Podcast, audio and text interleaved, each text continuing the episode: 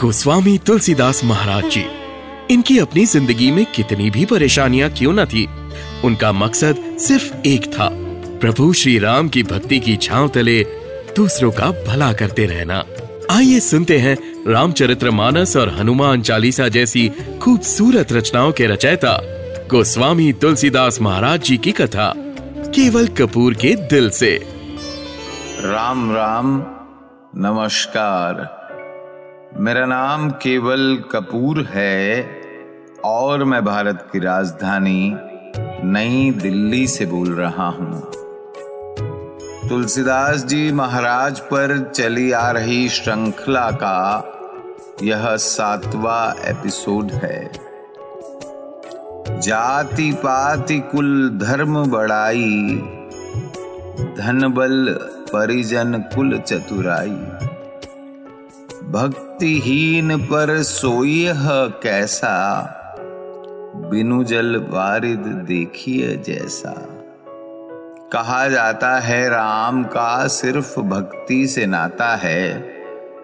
आपने सुना होगा, हरि को भजे सो हरि का हुई। रत्नावली जी के मुँह से निकला हर लफ्ज। तुलसीदास जी महाराज के दिल में तीर की तरह घर कर गया। तुलसीदास जी महाराज बिना कुछ कहे चुपचाप वहाँ से लौट गए। वापस लौटते वक्त रत्नावली जी की बातें तुलसीदास जी महाराज के जहन में मुसलसल घूम रही थी। और शायद उसी क्षण उन्होंने सारे सांसारिक रिश्ते त्यागने का फैसला लिया होगा। और पूरी तरह से राम भक्ति के रास्ते पर चले गए।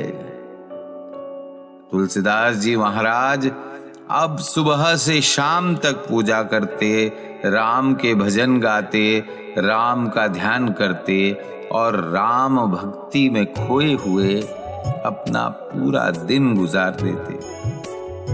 एक दिन जब तुलसीदास जी महाराज शाम के वक्त पूजा से अपने घर की ओर लौट रहे थे तो रोज की तरह रास्ते में एक पेड़ की जड़ में उन्होंने अपने लोटे से जल अर्पण किया।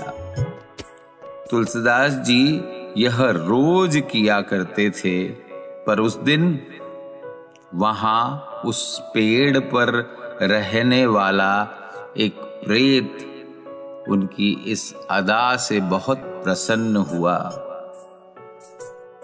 उस प्रेत ने तुलसीदास जी को दर्शन दिए और तुलसीदास जी महाराज से कहा, आप बताइए, मैं आपके लिए कुछ करना चाहता हूँ प्रेत की बात सुनकर तुलसीदास जी महाराज मुस्कुराए और कहने लगे, मेरी तो बस एक ही चाहत है कि मुझे किसी तरह प्रभु श्री राम के दर्शन हो जाएँ।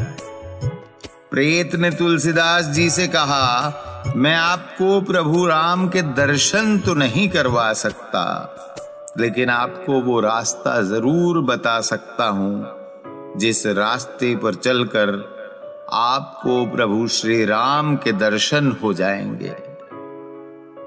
और उस प्रेत ने तुलसीदास जी से कहा, आप चित्रकूट जाइए चित्रकूट में एक सभा होती है। उस सभा में लोग होते हैं और उस सभा की आखिरी पंक्ति या सभा में आपको एक बुज़ुर्ग आदमी मिलेंगे और वही आदमी आपको प्रभु श्री राम तक पहुँचा सकते हैं। प्रेत की बात मान, तुलसीदास जी महाराज चित्रकूट चले आए और वह उस बुज़ुर्ग की तलाश में जुट गए। लेकिन कुछ दिनों तक कोशिश करने के बाद भी जब तुलसीदास जी को वो बुज़ुर्ग आदमी नहीं मिले तो उन्होंने वापस लौटने का मन बना लिया। वापस लौटने से पहले आखिरी बार जब तुलसीदास जी महाराज उस सभा में शरीक हुए तो उन्होंने देखा कि सभा में आए हुए लोगों की आखिरी पंक्ति में एक बुज़ुर्ग आदमी बैठे हुए हैं। सभा खत्म होने के बाद तुलसीदास जी महाराज उस आदमी के करीब गए और कहने लगे कि मैं आपको पहचान गया हूँ। कृपया आप मुझे अपने असली रूप में दर्शन दीजिए। तुलसीदास जी महाराज की यह बात सुनकर वह इंसान अपने असली रूप में आए। दरअसल वह इंसान कोई आम इंसान नहीं, बल्कि स्वयं संकट मोचन हनुमान जी थे। तुलसीदास जी महाराज ने हनुमान जी से आग्रह किया कि वह उन्हें प्रभु श्री राम के दर्शन करवाएँ। श्री राम के प्रति तुलसीदास जी महाराज की भक्ति देखकर हनुमान जी भी प्रसन्न हुए और उन्होंने तुलसीदास जी महाराज को सलाह दी कि आप चित्रकूट में ही रुक जाइए। आपको प्रभु श्री राम के दर्शन यहीं होंगे। हनुमान जी की बात मानकर तुलसीदास जी महाराज चित्रकूट में ही रुक गए। एक दिन तुलसीदास जी महाराज चित्रकूट के घाट पर बसे एक आश्रम में बैठे हुए चंदन का लेप बना रहे थे तभी उनके पास एक बच्चा आया और उनसे कहने लगा, बाबा, क्या मैं आपके माथे पर इस चंदन का तिलक लगा दूँ?